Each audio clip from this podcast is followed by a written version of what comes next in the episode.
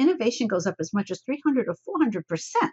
What happens in the human body when we are feeling a positive emotion? Again, it could be happiness, it could be joy, it could be pleasure, it could be any one of a number of valued, uh, any one of the things that you're talking about connected to purpose when we feel that way, it seems that the right side of the brain, the right hemisphere of the brain, and the left hemisphere of the brain begin communicating better together, thereby creating a holistic view of any situation. It's as if when you are feeling good, your brain literally works better. You, you could say you're firing on all cylinders. And when you're firing on all cylinders and you're able to take that upgraded, elevated look at the problem, you come up with different solutions. Same thing happens when you a leader has a is faced with a problem and he or she is able to get the team uh, into the same heart rate variability. So if we can get people into their hearts the same kind of thing happens. The entrainment in the team and you see people get to a deeper level inside themselves thereby coming up with novel solutions to the problem rather than just the same old same old. We're living in a time when you have no choice but to innovate and for many of us that's as scary as hell but it can also be the most exciting adventure for the first time since World War II, we have the opportunity to change everything, to make our world a better place. For those of us in business, that means making your team and customers' worlds better. I'm Judy Selmans, host of the Engage to Innovate podcast, talking all things innovation. So relax, take some time out from your schedule, and immerse yourself in the learnings shared by our guests. So, what if you could work happier? What if customers were happier? How would that change your world? We're going to find out today in our chat with Joanna Brandi from Return on Happiness. I'm Judy, today with my co host, Eric's. Hi. Welcome. It's nice to have you here today. We're going to delve into being happy. Yay! what makes us happy and what's the flow on effect of happiness we'll have in our lives and business. Welcome, Joanna. I am really excited and happy that to be able to welcome you to our show. Oh, I'm pretty thrilled to be here.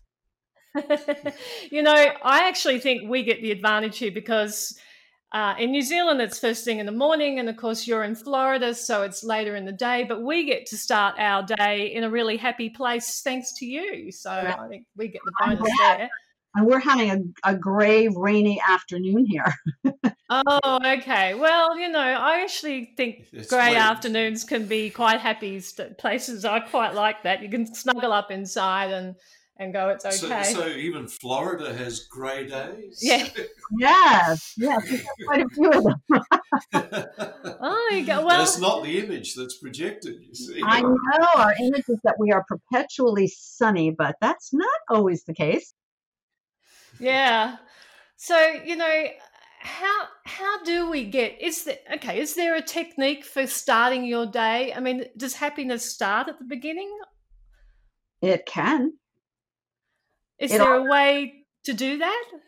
Sure. It's uh, you know, it's all it's it's all got to do with what your intention is. You know, we are not I've heard it said that we are not responsible for the first thought we have in the morning because that may come from what you were dreaming or the result of whatever kind of night you have. But the second thought in the morning is yours. That makes sense. Yeah. yeah so it made sense to me too when I read that. And so from the very moment you wake up in the morning, the way you start your day really has oh, a very loud noise outside my window. I'm sorry about that. Oh, okay. Um, That's all right from the very the very first thoughts you have in the morning really set the tone for your day so if you are uh, if you wake up in the morning and you're thinking oh my gosh i've got to do this and i've got to do that and i've got to do you know and drag yourself down from the very beginning with the things you have to do that day especially if they're not something you want to do it can really make for a difficult day if you yeah. wake up in the morning in a in a place of gratitude you know first the first thing to be grateful for is you woke up yeah. Uh, so if you wake up in in a state of gratitude, and and for me that took a lot of training, but when you wake up and the first thoughts that you choose are thoughts of gratitude, are thoughts of um, how can I make this a wonderful day? I get to do this rather than I have to do that. Yeah. And begin thinking in such a way that turns on it, it turns the what we think everything we think turns into a feeling and that feeling turns into a chemical so when you are thinking thoughts of positivity, if you will, I'm not even going to use the word happiness because there are so many shades of happiness. There are so many, right. there's so many positive emotions. And somebody asked me uh, just earlier today, um, how do I define happiness? And I and I had to go to the place that said, you know, happiness is so subjective that what's what happiness for me is maybe very different from your definition of happiness, but it's subjective well-being. It's when you feel really good no matter what makes you feel really good. For me, um, it has a lot to do with connection. Whether I'm mm-hmm. connecting to a person, uh, connecting to an idea, connecting to a thought, connecting to a, a principle, connecting to the universe, connecting through prayer. Uh, it has it has a lot to do with whether or not I feel connected or whether or not I feel alone. Now, to some other people, that would have no relevance. You know, it actually took me and I'll I'll be honest and say I'm quite a deep thinking person or somewhat used to be and I think I'm training myself out of that and you know you'd have all these happiness indexes and you know you'd have surveys come out regularly that talk about you know how how happy is the the Australian population for example and and you go and you go well what actually is happiness what what is it? And it seemed this really intangible thing. And then, like you were just saying, I've actually started seriously training myself. In fact, over the last two years, I've made a conscious effort every morning to not make myself happy, but as you said, have appreciation in my life. And it has completely turned around my whole life. And it will do that and it will do that. And I believe, I think this is why, uh, you know, I'm, I'm a deep thinker as well. I'm also not genetically a happy person. According mm-hmm. to the science, and these numbers have been disputed for the last, I mean, there's a lot of disputing going on around these numbers, but the easy way to say it is that 50% of our happiness is genetic. So we're, mm-hmm. we're born happy or we're born not happy or some shade in between. And for the people that have more than one child, when I ask them, I only have one, uh, but when I ask people who have more than one children, uh, can you tell me whether or not your kids are all alike? And they laugh at me, and I say, "Was perhaps one of them was born bubbly and sparkly, and and you call that child a good baby." And another one was called was was born cranky and colicky and kept you up at night and the faces. And it's fun to watch the faces in the room with when you get that recognition that people just get it. At that point people just get it. We are born with a disposition. And for some of us that disposition is happy. We could call it happy. Um, and for people like me um, I, not much uh, apparently, when I was born, they knew nothing about lactose intolerance. So when, when, when ah. a baby's uncomfortable and a baby has colic and that kind of stuff, that baby doesn't get a very positive response. They may get they may get compassion and empathy from their caregivers, but their caregivers are exhausted. Hmm. And so they get different responses. And so we form our earliest ideas about life from our early caregivers. So hmm. someone that gets positive responses all the time because they are always in a positive mood usually continues along in that vein. That's actually quite interesting. So does the half glass half full, half empty scenario, I guess, is that that somewhat relates to what exactly what you've just been talking about. Somewhat relates to it, and I think what what got me excited when I, fir- I first became a happiness coach I don't know, 17 years ago or something like that. Huh. Uh, when I studied with Marty Seligman, uh, I had read one of Marty's books many years before that. It was called Learned Optimism. And when I read that book, I, who thought I was an optimist, discovered I was not. Because optimism or pessimism is an explanatory style. So we look at the world and we explain the world to ourselves. So you may, and that just happened moments ago when you said, Well, I quite like those rainy days. Yeah. And I'm looking out the window going, Where is my sunshine? we, we've had a, we've had a number of days where the where the largest portion of the day has been gray and windy and Okay. You've had enough. Yeah, I've had enough. Yeah, yeah. So, so it becomes, you know, where where everything becomes relative.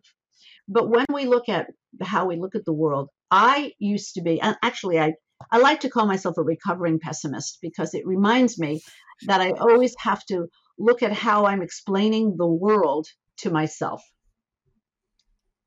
Yeah. And that's yeah. that optimism and pessimism thing. A pessimist is going to look at a negative situation and they're going to feel like it's permanent. Oh, this happens every time. And they're going to feel like it's pervasive and they're going to take it personally, like the sky opened up to rain just because I happen to be on vacation. That kind yeah. of thinking. And an optimist looks at a negative situation as temporary. Oh, you know, it's Florida. In 15 minutes, the weather will change, uh, and it's it's temporary, and it's got nothing to do with you personally you know, so in a team environment, because I, I got to be honest, I have always been the the positive person. In fact, I think I drive most people insane around me. So something tragic will happen to someone, and I'll go, "Oh yeah, but look, this is going to happen because of that," and they just look at me as if, "My God, woman, you know, stop this, stop being so annoying. I'm allowed to be unhappy for a moment." I get that all the time, and but I actually can't yeah, like I'll get it for a couple of split seconds, oh, that's a bugger. And and then I move on. But I think I actually really annoy people in a team environment because I'm just like, I can't get it. I don't understand why you fixate on it. Well, you know, we, we, we need a certain amount of negativity in our lives. We are human. uh, and and it plays a negativity plays a very important role because when we are negativity makes us move away from something so when when people are are are and it's all that built it's all that built-in wiring that we have it's important for us to to recognize when we're in truly in danger and and be able to walk away from it. It's important for us to get angry sometimes because that that's a motivating that's a motivating factor in life. Uh, the problem is that we we take this on and because the world tends to be negative because i i think it is uh, because of what we are shown on the media. We are not shown the happy stories as much as we're shown the negative stuff. Because what's this? What's the saying? If it if it bleeds, it leads. Yeah. So yeah. we we kind of grew up around that, and there's more drama. You know, we're very dramatic. We're very dramatic. Uh, people that are constantly having uh, things go wrong, they, they they bring up this way big sense of drama in their lives and that's you know to some of us it's entertaining. Um, but I, I find that you know it, that that wears at you. It really does. The, the negativity really wear, wears at everyone. Oh absolutely. I i can you're right. I can listen to it you know and okay so i'm going to pick on my mother now. Um, and this is not a, a, session with me laying on the couch either by the way but it's um it's just you know after a while because there's some people that are just everything that comes out of their mouth is negative. And i think that and I, I guess i'm going to pull this back to a work environment. How do you manage how can you make everybody or or how do you bring a balance into a team to make them happy in a corporate environment so that we all can contribute and create together? Especially as you uh, i thought as you mentioned joanna that there are shades of happiness. There's not one, uh, obviously not one template. So yes, very keen to hear about how, how you might have these different degrees of happiness within a team. Well, from from the science, and I'm uh, now affiliated with the Happiest Places to Work, so we actually do research on happiness because happiness is now being considered a KPI. So when we measure happiness, what we're what we're measuring is not what you would look at it and say, oh, she's happy. What, what we measure is how engaged they are in a healthy way, uh, whether or not they have autonomy and control over their job, whether or not they feel that sense of purpose, uh, whether or not they're having pleasure. And I think that's what most people, when we look at happiness, most people think of pleasure. But it's mm. so much more than pleasure, and I'll tell you in a moment what, what Marty's definition is. But the um, the other things that we uh, measure? Are they getting enough recognition? Uh, are they having pleasant and positive experiences? I, you know, is there some enjoyment to their day? Uh, do they have social support, like friends at work? And is there is their job oriented towards growth for them? Because according to the scientific uh, research on happiness at work, these are the things that really matter to people. And in the end, if they have all these things, they go, "Yeah, I'm happy at work." Yeah, yeah. Because yeah. I, I guess that's related to is it not satisfaction in, in the tasks? And some tasks may be very intense, uh, but the you know the satisfaction of actually achieving thing through a task, pulling a problem apart. I guess that's kind of where I come from. You know, I I, I don't mind being presented with something. Uh, even a negative situation, if you could work out a way to turn that into a positive. Uh, and, and while that's not a you know big joyous kind of task at the start, what you get the satisfaction from is actually fixing it. Absolutely, and and mostly most of what I teach these days is positive leadership. Even though my background is from the customer experience angle, uh, but right. working in customer experience for 30 years has given me the perspective of the fact that in companies that have great customer experiences and, and support great customer experiences, it always comes from the leadership. So the skill that a leader has uh, in those situations is, well, almost twofold, but uh, the first one is using questions skillfully. So instead of the what's wrong paradigm, the um, the what's right about this, what can we learn from this? What can we take from this? Uh, where's the gift in this? The, the ability to frame a challenge with, with asset focused questions, with questions that are focused on what's good, what's strong, instead of what's wrong. And I think that in many work situations, a large part of the problem is not everybody is well suited for their job. So if I'm hired for a job that's only using my strengths 40% of the time, the other 60% of the time, I'm dragging myself through it. I don't have energy. I'm not really happy with it. Uh, I know it's part of my job, but I don't know that leaders are yet, and many, of course, many are, but I don't know that across the board, leaders are understanding how to discover someone's strengths and how to match strengths with with a job. Because the jobs are generally they're little boxes that people have said oh we need a supervisor over here who does these things or we need a dispatcher over here who does these things. And and um, not necessarily looking at what kind of human strengths are necessary to do that job well and what perspective does that person have to have in order to find joy in the job and it's also true, is it not, that star performers get promoted upwards when eh, when often they're not actually suited to a managerial role because there's a whole lot else involved in being a manager. Whereas as a star performer, they're really happy as, at what they do.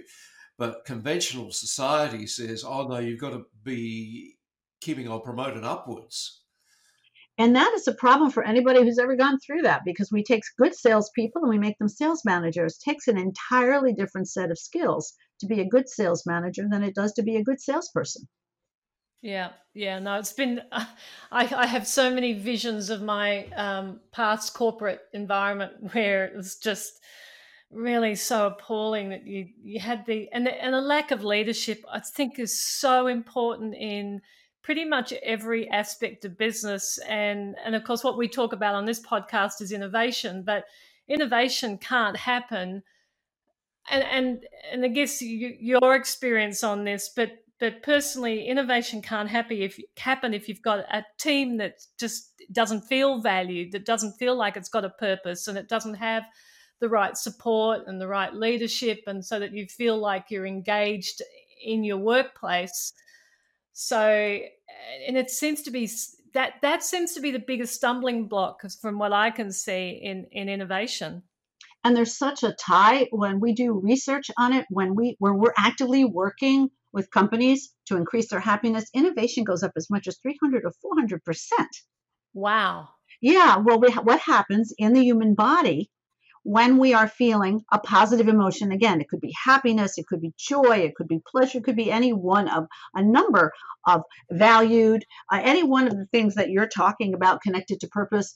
When we feel that way, it seems that the right side of the brain, the right hemisphere of the brain, and the left hemisphere of the brain begin communicating better together thereby creating a holistic view of any situation. Now, when you have, and it's and it's a, it's a view. It's as if it's as if when you are feeling good. Let's just leave it at that. It's as if when you are feeling good, your brain literally works better. You start. You could say you're firing on all cylinders. And when you're firing on all cylinders and you're able to take that upgraded, elevated look at the problem, you come up with different solutions. Same thing happens when you when you are when uh, a leader has a is faced with a problem and he or she is able to get the team uh, into the same heart rate variability. So if we can get mm-hmm. people into their hearts the same kind of thing happens we that you, you see entrainment in the team and you see people get to a deeper level inside themselves thereby coming up with novel solutions to the problem rather than just the same old same old Oh, that's very that's actually really really cool. I didn't realize those that they're significant numbers that you can increase it by oh, that amount. Of, oh yeah, that's, that's incredible that's what turns me on about it is that is that the numbers are really productivity going up 31 to 37 percent those kinds of things wow. those numbers are really significant and and it's not the problem is the word. The problem is the the the fact that you talk to uh, leaders of a company or you talk to the ceo and you say well you know what i do is i teach happiness. Oh god you know it's not my job to make them happy Oh, God forbid we don't want to be happy. Um, we want to think someone think that someone is actually trying to create a soft skill and make it work. You know, uh, yeah. it's really funny because everybody says they want it. Everybody says they want their people to be happy at work, but when you talk to them about, first of all, about measuring it or about teaching it, uh, they, mm. I think I, I grew up in an organization that um, desired to keep us all on edge and we had we were very fast growing. And I remember uh, we would we were moving from one office to another because we kept outgrowing them.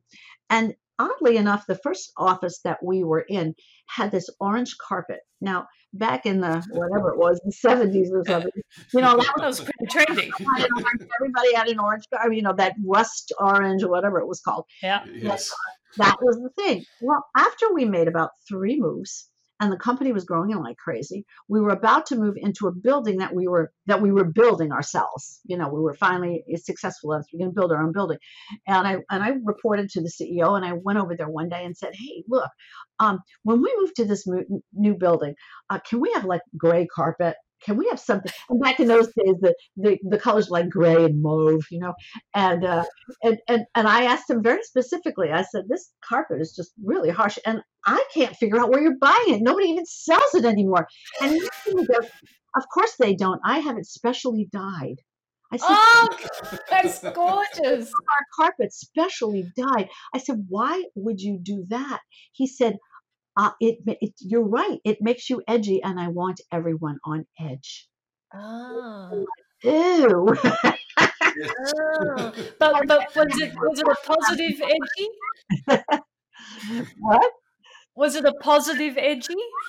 Well, no, it was, it was just edgy. You know, when you're growing really fast, um, I this is something I've noticed again because I've worked. I when my first 10 years of speaking engagements were with Inc. magazine. So, you know, we would go out and we would do right. these customer, these customer, conf, customer, what do they call strategy conferences. And, uh, you know, these were fast growing companies. And one thing I have noticed over the years is that the, the people at the top of the organization that just thrive on that adrenaline don't realize that the people that really have to actually do the work they get burnt out after about two years on having to live with that much adrenaline and that much stress. People just can't maintain it. Yeah. Yeah. So so what is it? What can what could listeners, if they're running their business now and they think, okay, I totally get it. Clearly, I want to increase productivity and innovation in my business. And how is there, are there simple things that you can do? Clearly, this is a big, big, big, big, big, big subject. But yeah, are there simple things that, that leaders can do? Absolutely. Uh, some of the things I teach are about a leader looking for, for everybody's strengths, to, to become a strength spotter to train your brain to look for someone's strengths when they're talking to you. The, for instance, if you say to somebody, Tell me something about a time when you did something you were proud of. When someone is talking about something they're proud of, they're always going to be telling you about their strengths. So, yeah. just that simple turn of conversation, perhaps on a Monday morning when you're talking to folks coming in the door and they tell you about their weekend, and you say, Wow, did you do anything over the weekend you're really proud of? Uh, then listen, listen with a whole new set of ears to see what that person's strengths are. And then affirm those strengths let them know what they heard uh, you know give them words of appreciation uh, anchor that by saying oh you know i noticed when you did this in the office i guess that's the same thing. And we really have to listen to people differently and mm. praise them. What we do know from the scientific literature is that a high performance organization has five times more positivity than negativity. So a high performance leader is delivering praise and celebration and goodwill and recognition and all of those positive things five times more than they are criticizing or trying to change someone because they're not doing it the right way. Yeah. Yeah. So I guess, and you know, so my instant thing is this appraisal system that we, you know, many companies get in. Well, they do their annual appraisal, and and it seems to me that most of that is again negatively driven. Like you've done all of these, we want you to improve in this area in this area, etc. And I, so I'm guessing just from listening to you that that may have the opposite effect than than than it's just you know meant to do. That's exactly what it does. It does have the opposite effect because when you are speaking to someone about their strengths, their performance goes up over 36%. So I'm telling you what a wonderful job you're doing and being specific about the wonderful things that you've done. Uh, you're you're going to feel good about yourself. You're going to walk out of there feeling pumped, and you're going to do a better job. However, if I call you in there to tell you about your weaknesses, your performance is going to go down because you're going to walk out of that room feeling like crap. Now, so what I teach people is to build what I call a big, deep, gorgeous emotional bank account.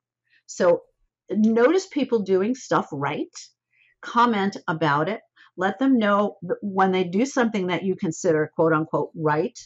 Um, tell them how they are adding to the success of the team by doing that. So uh, when you do this, then the team benefits by.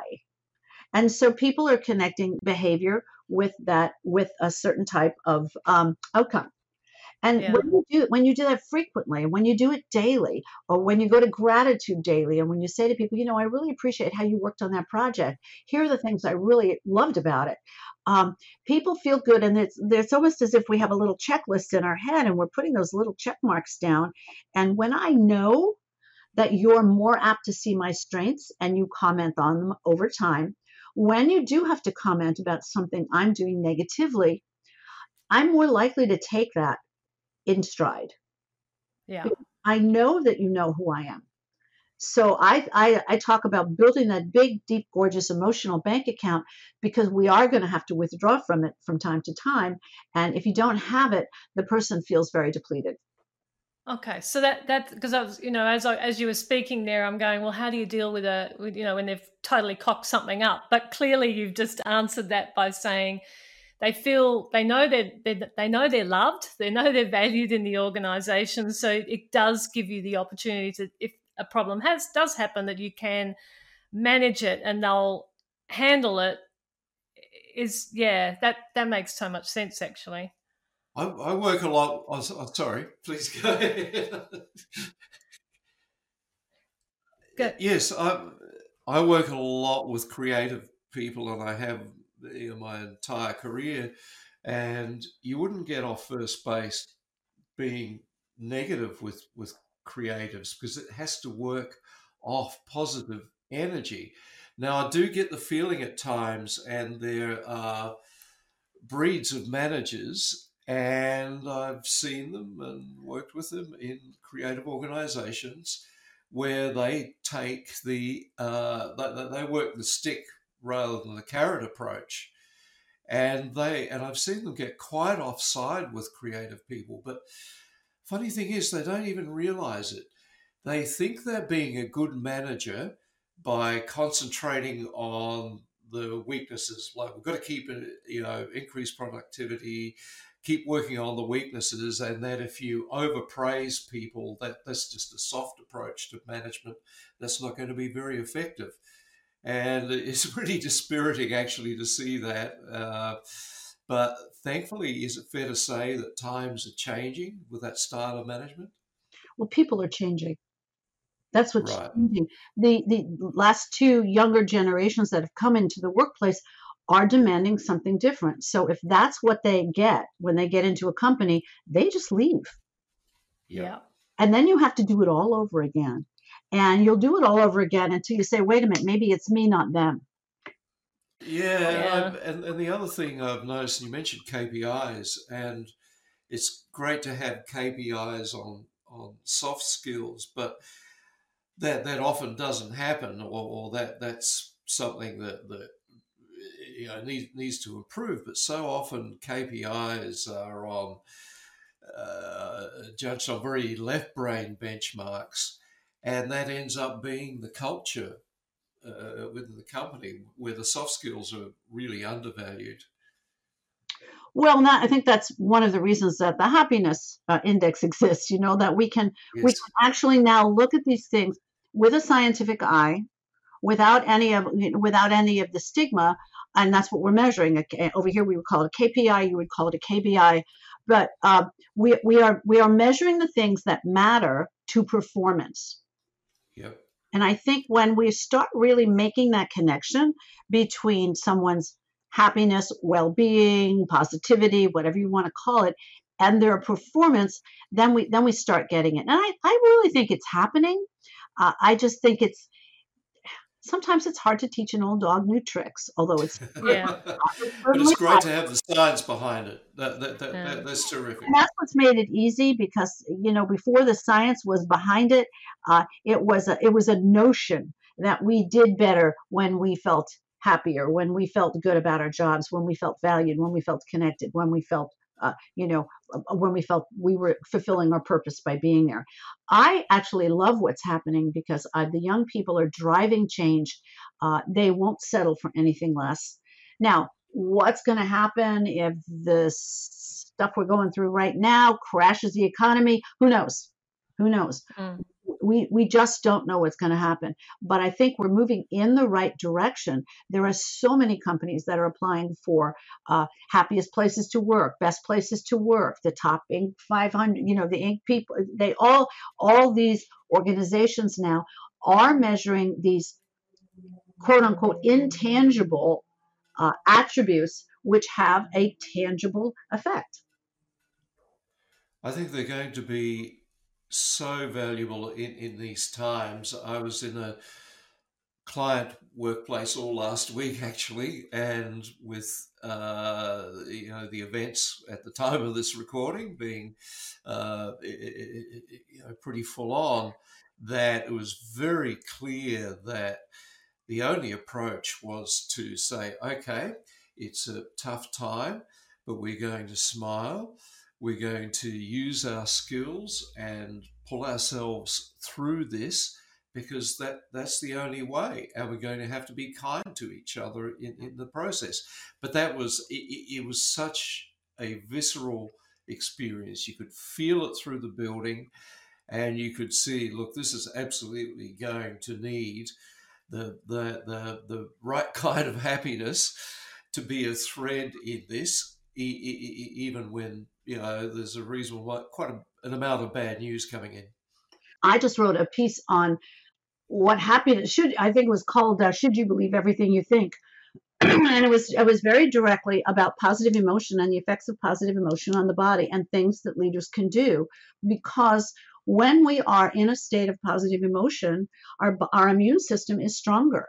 We're producing the T cells that fight off infection. When we are in the state of positive emotion, we're producing more serotonin, which helps us sleep and rest and digest. If you look at all the different chemicals that our body produces when we are in a positive state, these are exactly the, the chemicals we need in our bodies to stay strong and not get sick. Yeah, exactly. No, and that's mm. really important then for leadership, even more so than to really create that in the workplace, because that's people spend more time in the workplace than than, than they you know do do in their personal time. Exactly.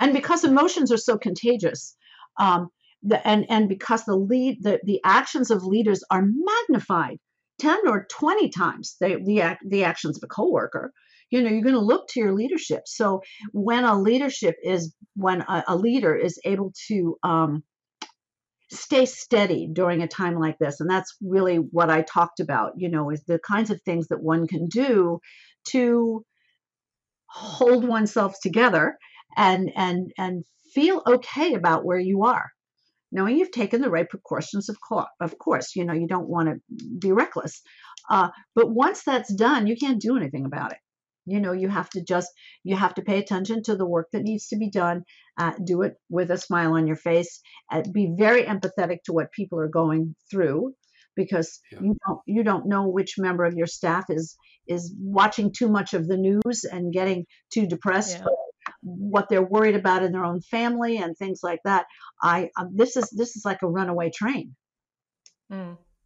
and it have, certainly is. We have to pay attention, uh, but we don't have to get on the train. Yeah, exactly no, right. No, no, no this is a great way to put it, and and then is it okay also for the leader to show vulnerability oh, in yes. this process? Oh, yes. That's what people are looking for in their leaders. That's what people right. are looking for. They're looking they're looking to know that their leaders are human, that they have feelings. Um, that's I think in the last 10 years the thing that I feel is so valuable in the workplace.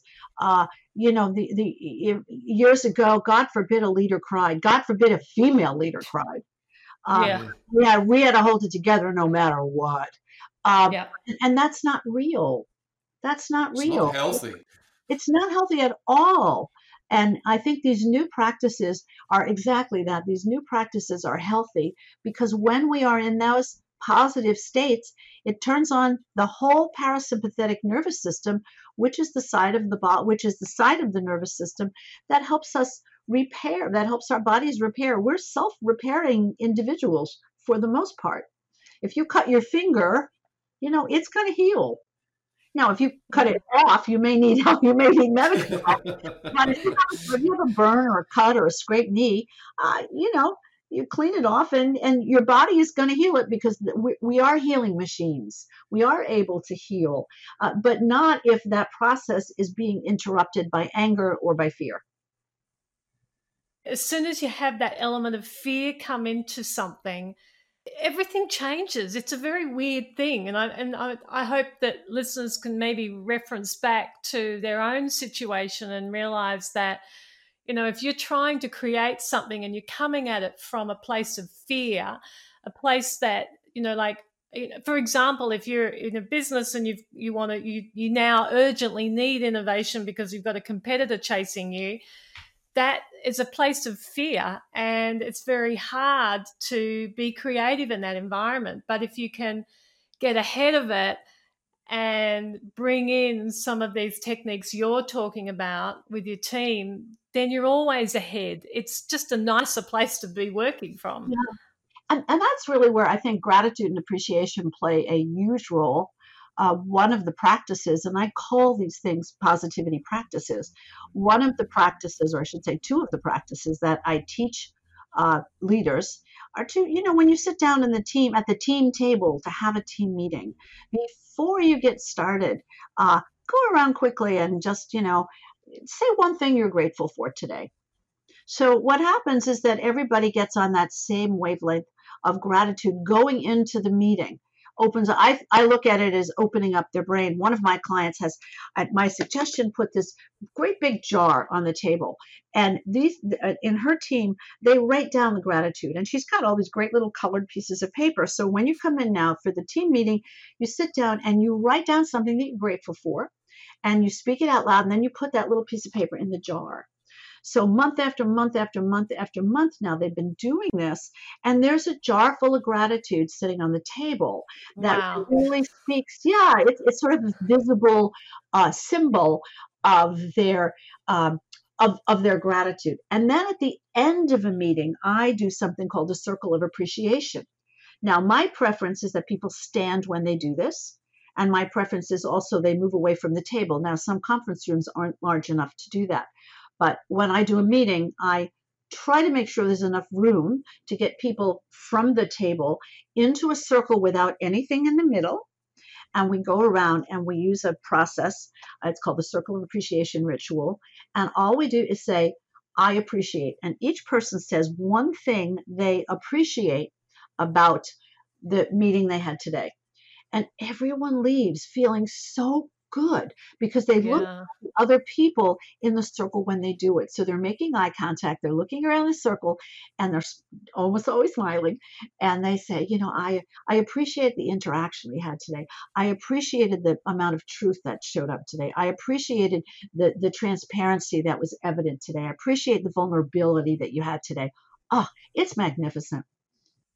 Yeah, that that's I can't I actually that's really really exciting and and um I, I because sometimes you see in meetings that that especially when you know there's had to be some tension and, and conflict in there that this is a way of letting that out that it was okay to have a uh, you know a pretty honest discussion but you come out of it without having that hanging around. So is this a way of helping let off steam it's a, it's also a form of closure that uh, eliminates right. the, for the people to go out into the hall and talk about the meeting.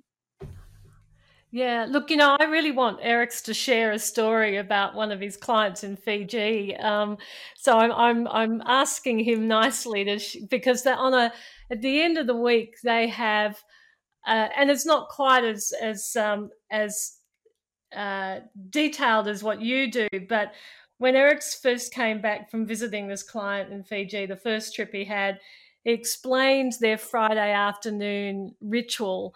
And um, so, you know what, I'm going to get Erics to explain it because it's just a very nice way to end a week. So, this is the uh, famous kava drinking ceremony. And in Fijian society, this, this happens all the time. It's part of the, the, the, culture, and it's a lovely part of the culture. So the uh, kava root drink that they have, that that uh, that they hand around in a circle, so uh, like your circle of appreciation. So in, in that society, everyone gathers round in a circle. It's not alcohol because what happens, of course, in alcohol at the end of the week in a workplace, alcohol has has a weird effect on people, and you get a lot of aggression as well. Kava is a mellowing drink. It's not alcoholic. It's it, it, it's quite mellowing, but the idea is you gather in a circle and you just well you just talk about things, but it it, it lets out the week. It's a very um, friendly way of doing things, and uh, but you're not you know you, you're not off in little groups. The the circle actually makes a difference because it because uh, everyone's in the same circle. Uh, you don't have little cliques going on. It's really interesting, and it takes a while the the to uh, carry out the, the ceremony, if you like, because you're just sitting out, sitting down and chilling out. You pass around the kava bowls and and this goes on throughout society. It goes on through the evenings. You know, the you you, watch sports games with the with the kava bowl, and yeah, yeah, And they're also, I might add, Fijians, some of the happiest, most delightful, warm, loving people. So I wonder whether that is part of what makes them that. Actually, it's quite interesting. Well, I've studied circle work for a number of years. I have a beautiful circle work teacher. And I also studied with Angeles Arrien, who's a, a cross cultural anthropologist. She's no longer with us. And she taught us different rituals that have been in, you know, every society from the very, very, very beginning. And every society has some rituals involving circles. So the, Right. the, the, the configuration itself, the mathematics of the, the, the sacred geometry in the circle itself is extraordinarily powerful. And when you pass along in the in the work that I've done, when you when you pass along the um, the talking stick, it signals everyone else to listen to the one person speaking Right. and that way everybody gets their moment or a few moments uh, without being interrupted, without being challenged. Uh, so when the rules, or I should say the guidelines, are set correctly, it it, it is a it becomes a sacred circle.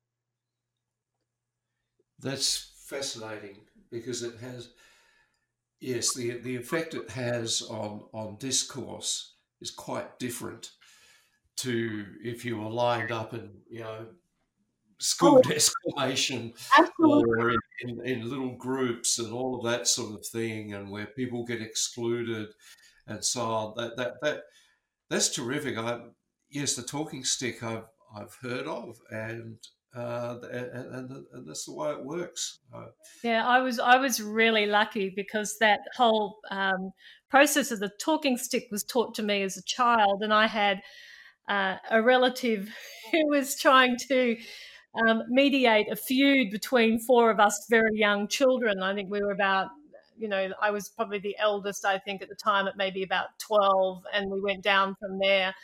And, uh, and you know, at that stage of life, you're all trying to kill each other. But she sat us all in a circle and told us that one by one we had to air our grievances, how we felt about what was going on. And, and then, um, and yeah, so in the end, we we all gave each other a hug and loved each other again, and and I learned so much from that event.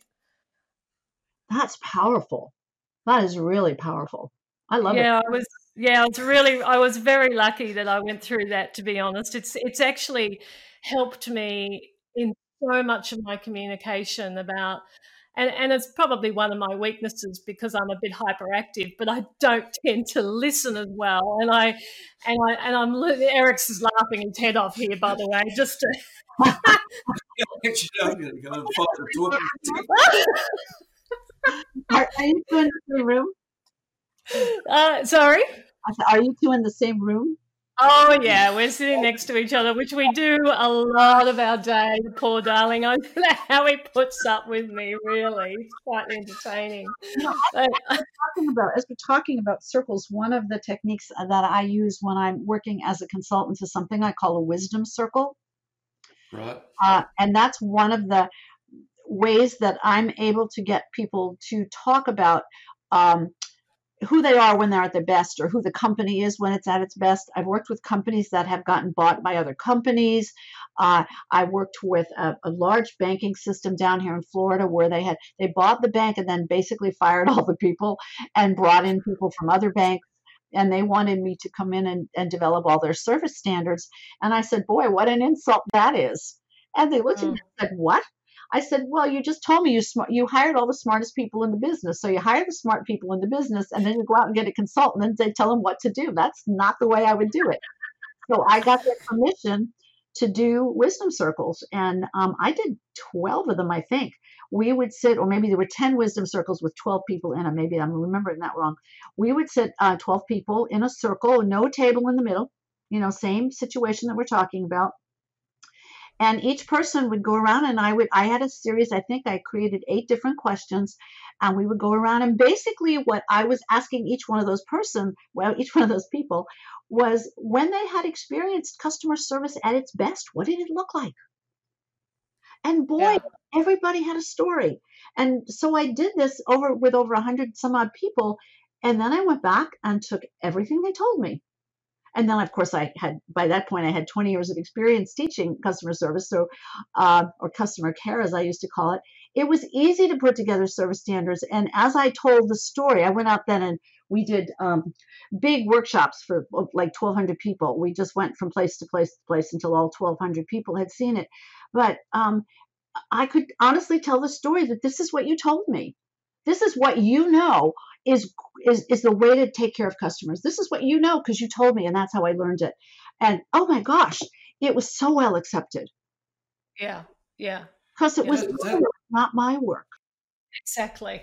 That's that's really fascinating because from our point of view, in terms of innovation, being based on on on customers and not just something that the leadership may dream up. So, do you see the application of that going through into innovation? That the, the, the this relation to to customer care uh, that you can extrapolate that through and, and, keep taking that through to how you might innovate for the customer well i of course and and you know i've done um i've done customer circles as well uh, right. the, the really brave companies, I mean, the really brave companies, allowed me to do that process with their customers, with and, and then and then be there to observe it and really see that that the customers had something really valuable to say that was completely unlike what they were delivering. Yeah, yeah because that that goes beyond the traditional focus group, of which I have done many, and I, have often been uncomfortable in the the very formal settings and so on. There's a whole other topic, and intuitively, your customer circle just makes perfect sense, and uh, because you, you you will gain so much more from that because is it fair to say then in that in that setting that people are more relaxed, that they're more open, rather than feeling like they're being interrogated? Exactly. Well, in the case where we did customers, and I did this one the, with one of the largest banking systems in New York, um, we set it up in such a way that um, the customers were relaxed because we brought them in for a cocktail hour first. oh, we had we had um, cocktails and hors d'oeuvres with the customers and with the bankers. So they first, they first met in a very um, uh, relaxed uh, sort of informal setting. And then the, my partner, I was working with a change management specialist, and uh, she would take the customers off into another room and explain to them what was going to happen next. And I would take the bankers off to another room and explain to them. Um, you know give them some some pointers about customer care and what they should be you know the kinds of things that we were going to be doing because it was a two day workshop so they were going to be with me that night and then the next day and then we brought them all that we brought them all in together and we would put a um, literally a circle of 12 customers uh, in the middle and then we had we had rearranged the chairs so all the bankers were surrounding the those 12 customers and they were not allowed to um, and there was an empty chair in the circle um, and they had to ask for permission and they had to come into the circle and they were allowed to ask the customers one question and they were allowed to ask one follow up question, and there was to be no rebuttal. So if the customer said, you know, if the, if the banker felt that the customer had said something that wasn't true, they weren't allowed to say, "Oh, that's not true. We don't do it that way." Uh, yes. to be considered, you know, what they what they say was, was to be considered sacrosanct. Uh, in the meantime, uh, she was she was uh, monitoring the circle, and I was taking notes, so I got everything those customers said word for word. So then we then took the customer's words and incorporated them back into the workshop. So the customer's presence was there the whole time. Oh, bravo for that. Uh, that, that, that that's yeah. terrific. We're completely on the same page with that because. Oh, I and, and, and how did the customers feel about it? Oh, they loved it. Well, because they were they were being asked their opinions. Yes, exactly you know they were being treated as experts. So they were we were saying what do you need? What can we do that would make uh, you, your experience with us better? What would make you happier with us? Um, that particular banking system had done something that angered their customers. So this was part of um, them trying to really go very deeply into what customers really needed because they had no idea that the changes that they had made would have such a negative impact. Right. Oh goodness. Uh, yeah. Well, like many systems, like in, like many large companies, the decisions are made at the top, not at the ground Yeah. level. And and did the customers feel that the presence of the decision makers was important to the Oh, process? absolutely, absolutely, Right. absolutely. Well, it made it made them feel important and it made them feel valued. The same thing that we were talking about before with employees. It's all the same. It doesn't matter whether it's an internal customer or an external customer. We all need the same things as human beings.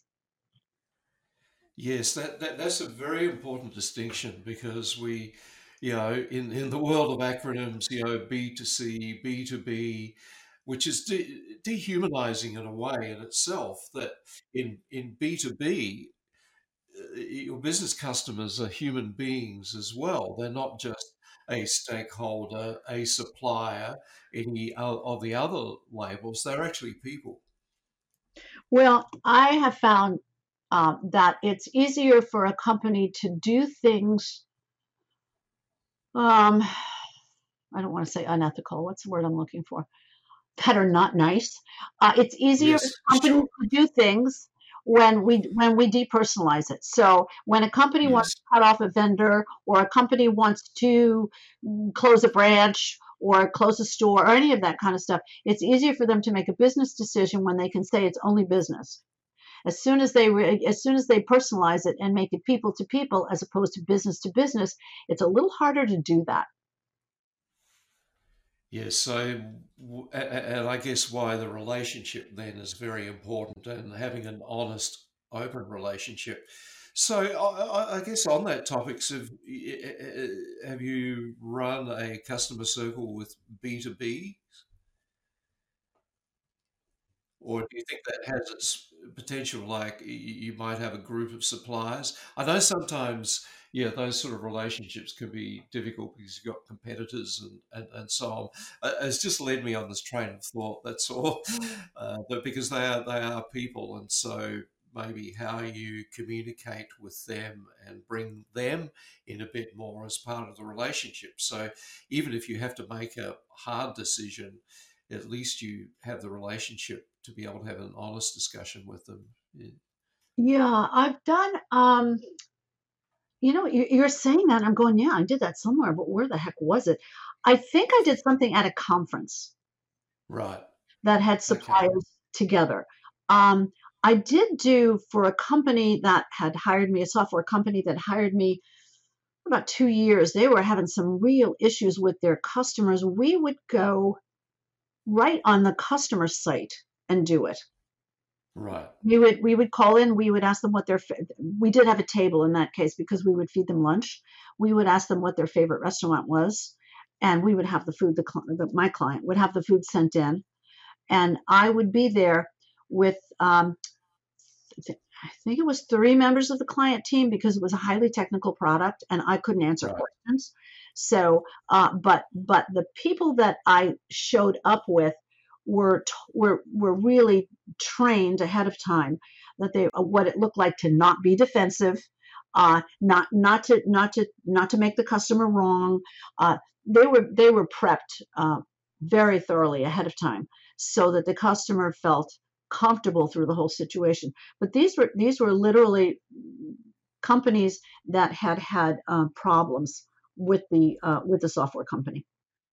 Yeah, you know, like I think that the take home really, and I remember being taught this as a child, is just treat people how you like to be treated.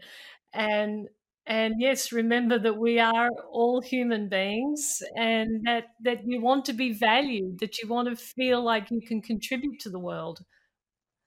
And I think we probably need a remedial class in that. Mm. No. That's a bit sad, isn't it? Really? I think people. I'm dealing with someone right now, and it's a very, very small business. It's a it's a young man that I'm dealing with that shot some videos for me. Um, I, you know, I'm I'm appalled.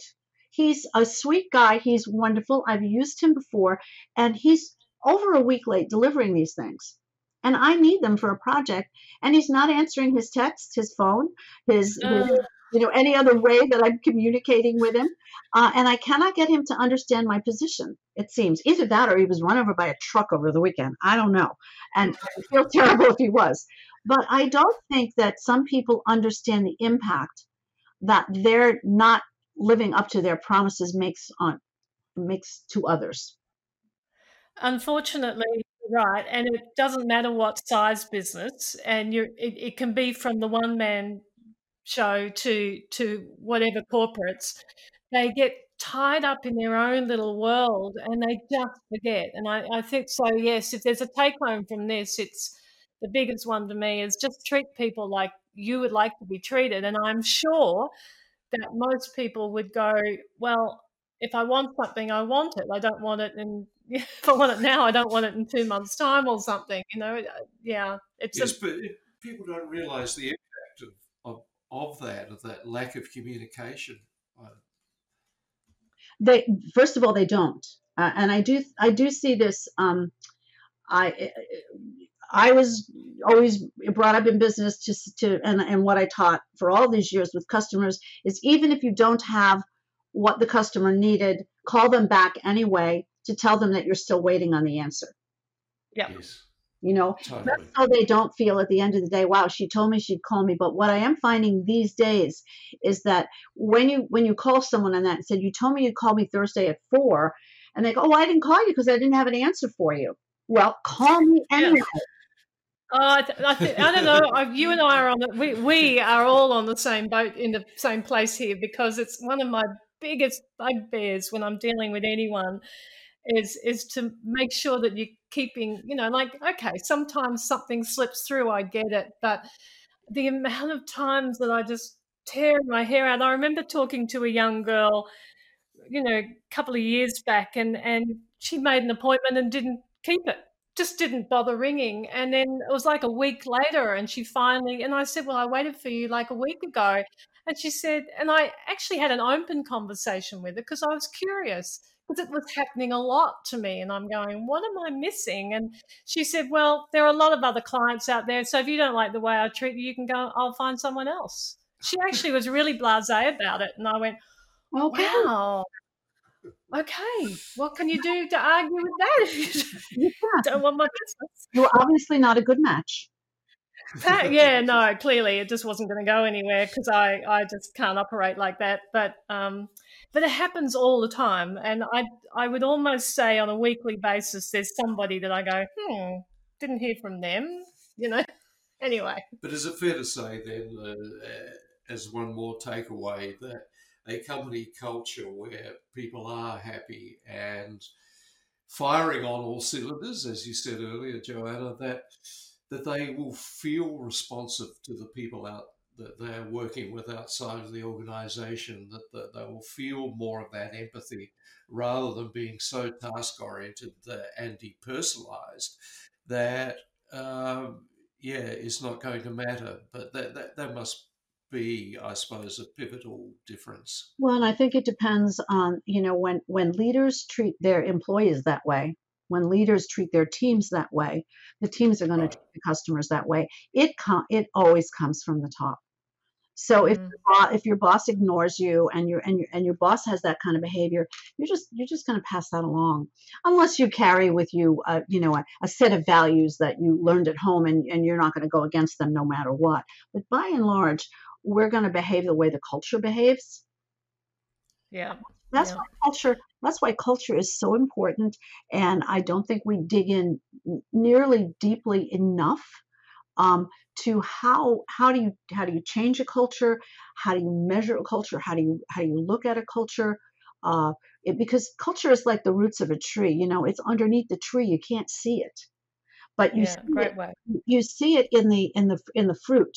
If the if the root system is good, if the values are good, you see that in the fruit of the tree, because the, yeah. the that's a wonderful metaphor. Yeah, well, that's great. Yeah, so I think that I think that's, it, it's that's a bigger, deeper conversation about. Yes. Yeah, yeah.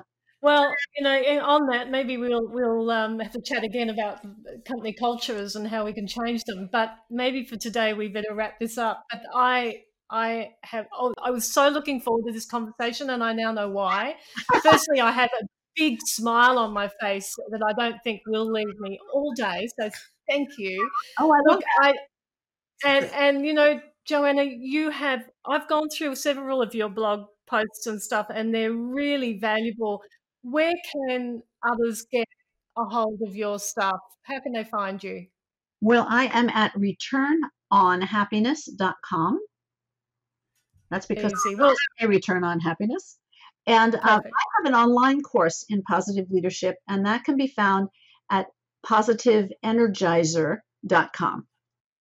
Okay, we'll we'll put links to those in the show notes anyway for for people that can get in touch with you. But I, I highly recommend if you uh, want to go down this track of innovation or creativity and just creating a better, happier workplace And where take the first step. yeah, absolutely. You, you need to do that. And, and I just love what you do, Joanna. So thank you so much for sharing that with us. This, well, I was going to say this morning, but it's your night, but whatever day it is. Thank, Thank you you so so much. I actually love sharing it. So you made me very happy as well. Fantastic. Well, enjoy your evening. I will. Thank you so much.